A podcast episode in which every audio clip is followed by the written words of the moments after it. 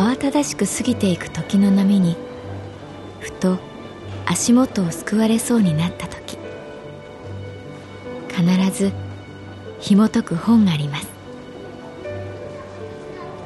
その本にはある女性の人生が描かれています。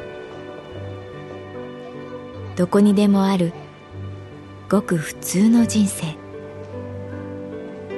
でも本の中の彼女に出会うと心の湖に波紋が幾重にも広がるようにゆっくりと優しい言葉が満ちていきます。今日はどんな彼女に会えるでしょうか？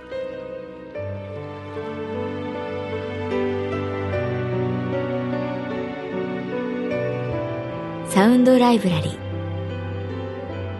世界に一つだけの本。朗読は私木村多江がお送りいたします。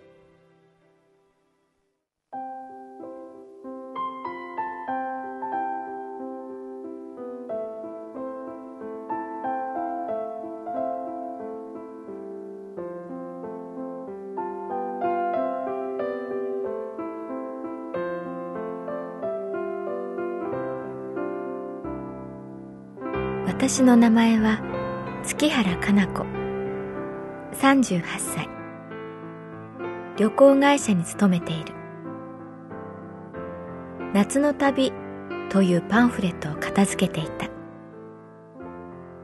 ふと目に飛び込んできたのが世界遺産の森縄文杉に出会う旅屋久島。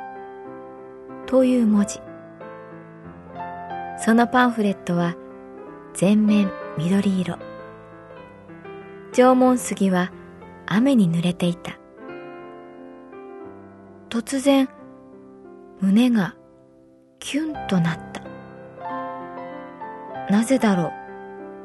最初はわからなかった。心のざわめきに耳を澄ますと答えが見つかった。健一くんだ。私が30歳から3年間付き合った4つ下の健一くん別れる前の年短い夏休みをとって私と彼は屋久島に行ったのだ。ずっと忘れていた。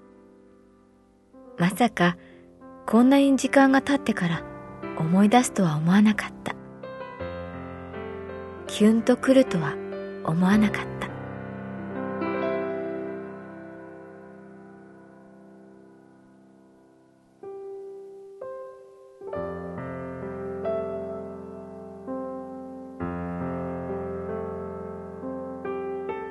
逆に一番暑い夏に行くのがいいと思うんだ。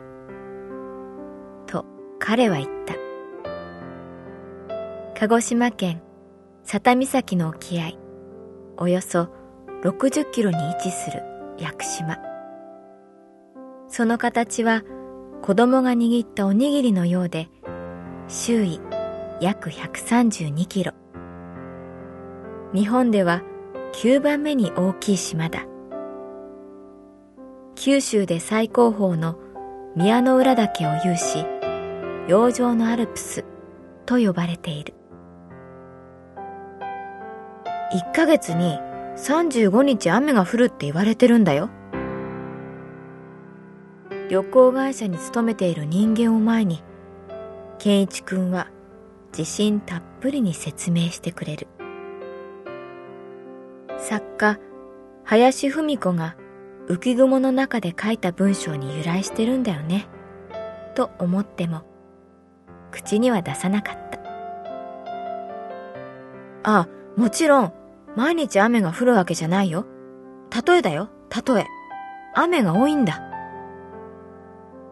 男の人は、仕事では相手の裏を読むとか、相手の背景を考えて発言するとかできるのに、女性と付き合うと、それも歳月を重ねるごとに、深く考えずものを言う。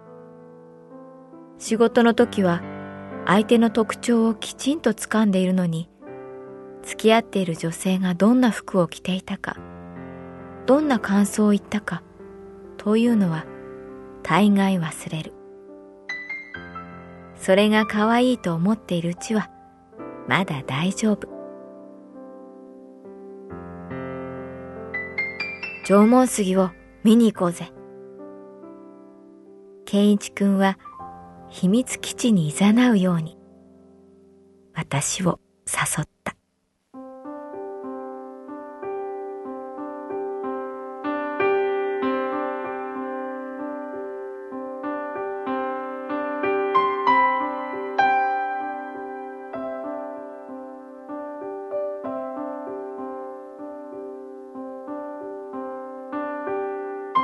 縄文杉に出会う旅想像よりそれが困難な道であることに気がついたのは出発の時。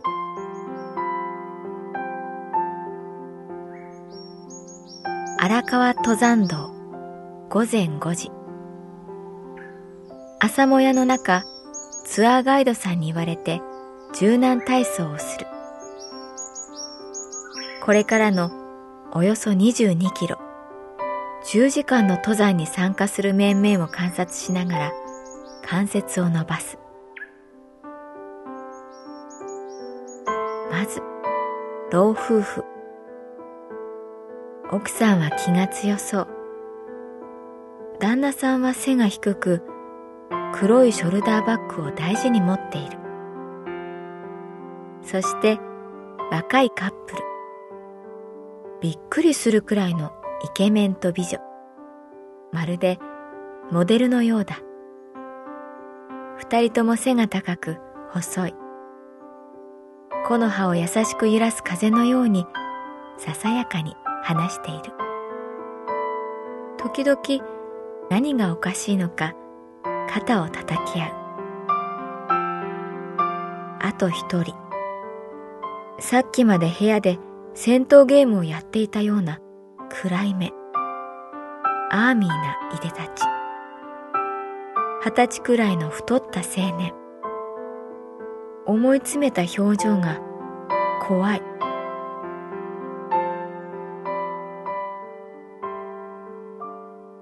私の横で必要にアキレス腱を伸ばしている健一くん。大きなリュックを背負い、上半身は黄色い雨がっぱ。ちなみに雨は降っていない。下は微妙な長さの青いカーゴパンツに白いハイソックス。下半身だけ見ると飛び色の人にも見える。上は冬、下は夏。そんな感じだ。屋久島を体現しているのかもしれない。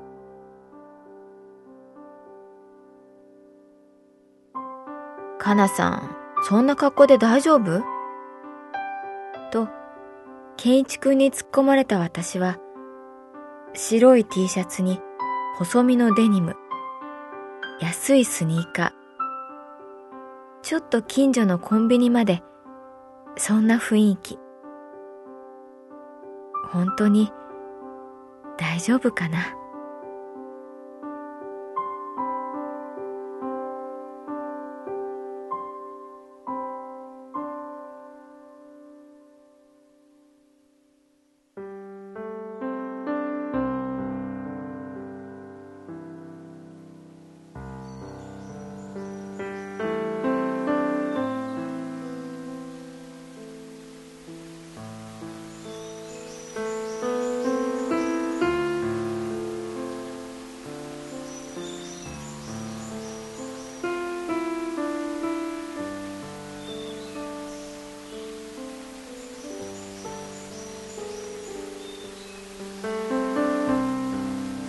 縄文杉を目指して私たち一行は歩き出した。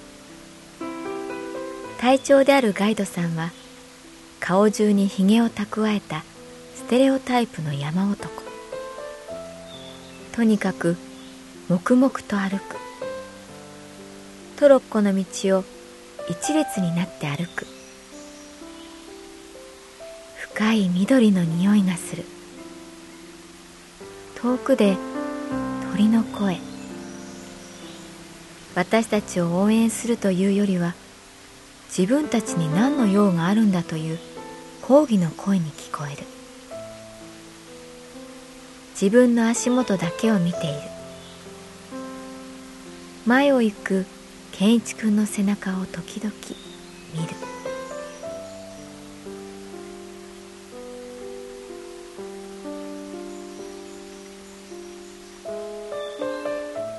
し暑い。汗が落ちてくる。タオルハンカチではなく本物のタオルを持参すべきだった。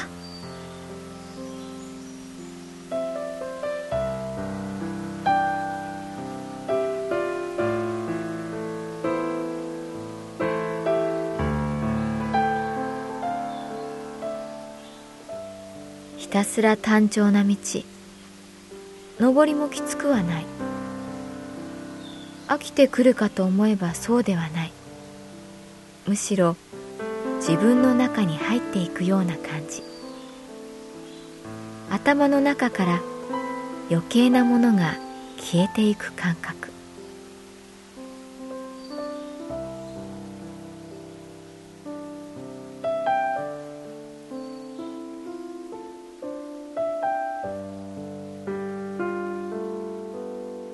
1時間ほど歩いて小杉谷集落跡に到着した。ここはかつて小学校があった場所。東屋で休憩。そこで最初の事件は起こった。老夫婦の奥さんがいきなり旦那さんを怒ったのだ。から私は嫌だって言ったのよ。奥さんはさっきから右足を引きずっていた。旦那さんは見かけよりさらに小さくなって、見せたかったんだよ、縄文杉。テレビで見れば十分なの。奥さんの怒りは収まらない。登山道入り口まで戻るトロッコがもうすぐやってくるという。ガイドさんはそれに乗って帰ることもできますが、と提案する。帰るわよ。絶対帰るからね。と奥さんは引かない。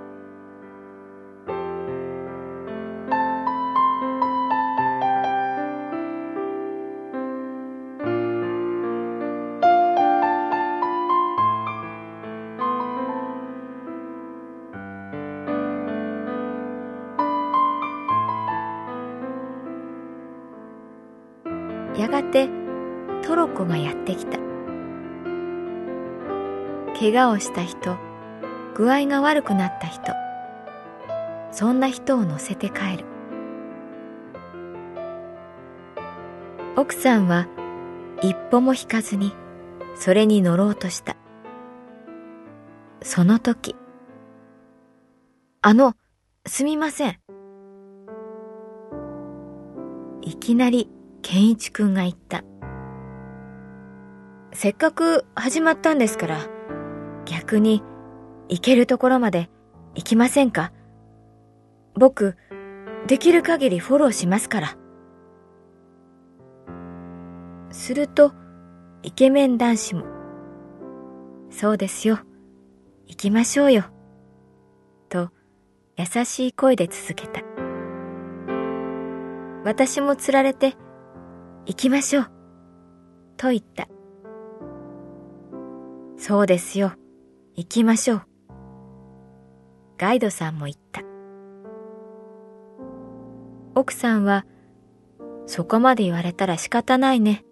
というふうにトロッコを見送った。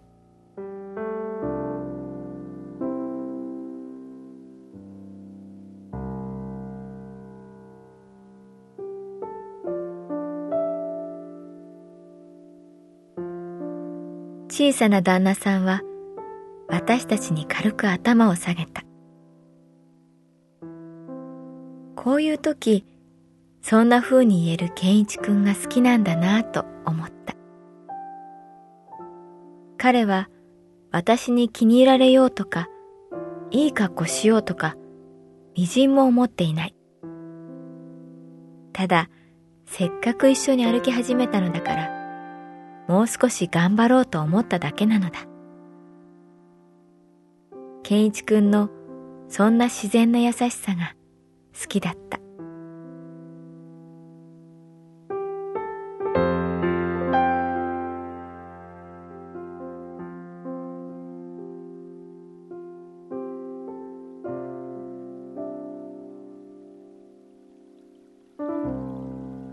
言葉通り、健一くんはその奥さんのピンク色のリュックを持ってあげた。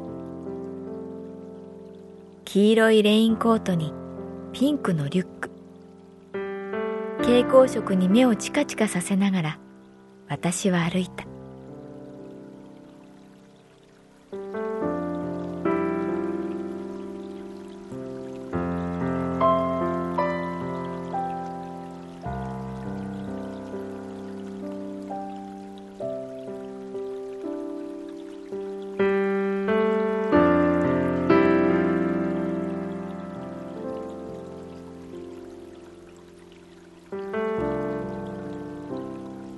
縄文杉ははるか遠く。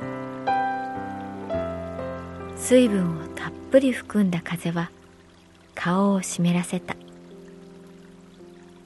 美肌効果はあるかもしれない。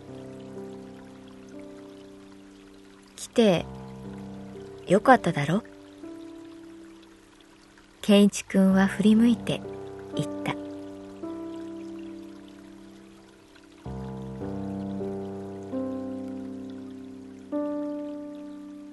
その瞳には苔に覆われた木々が映っていた。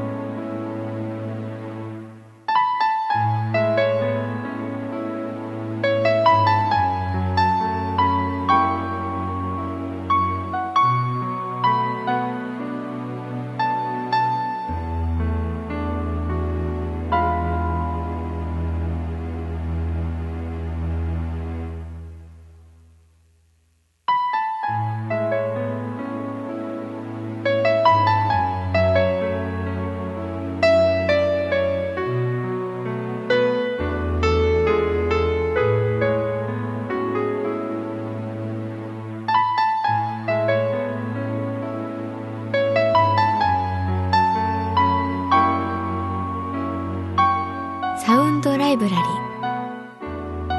世界に一つだけの本。作構成。北坂雅人。朗読は私木村多江でお送りいたしました。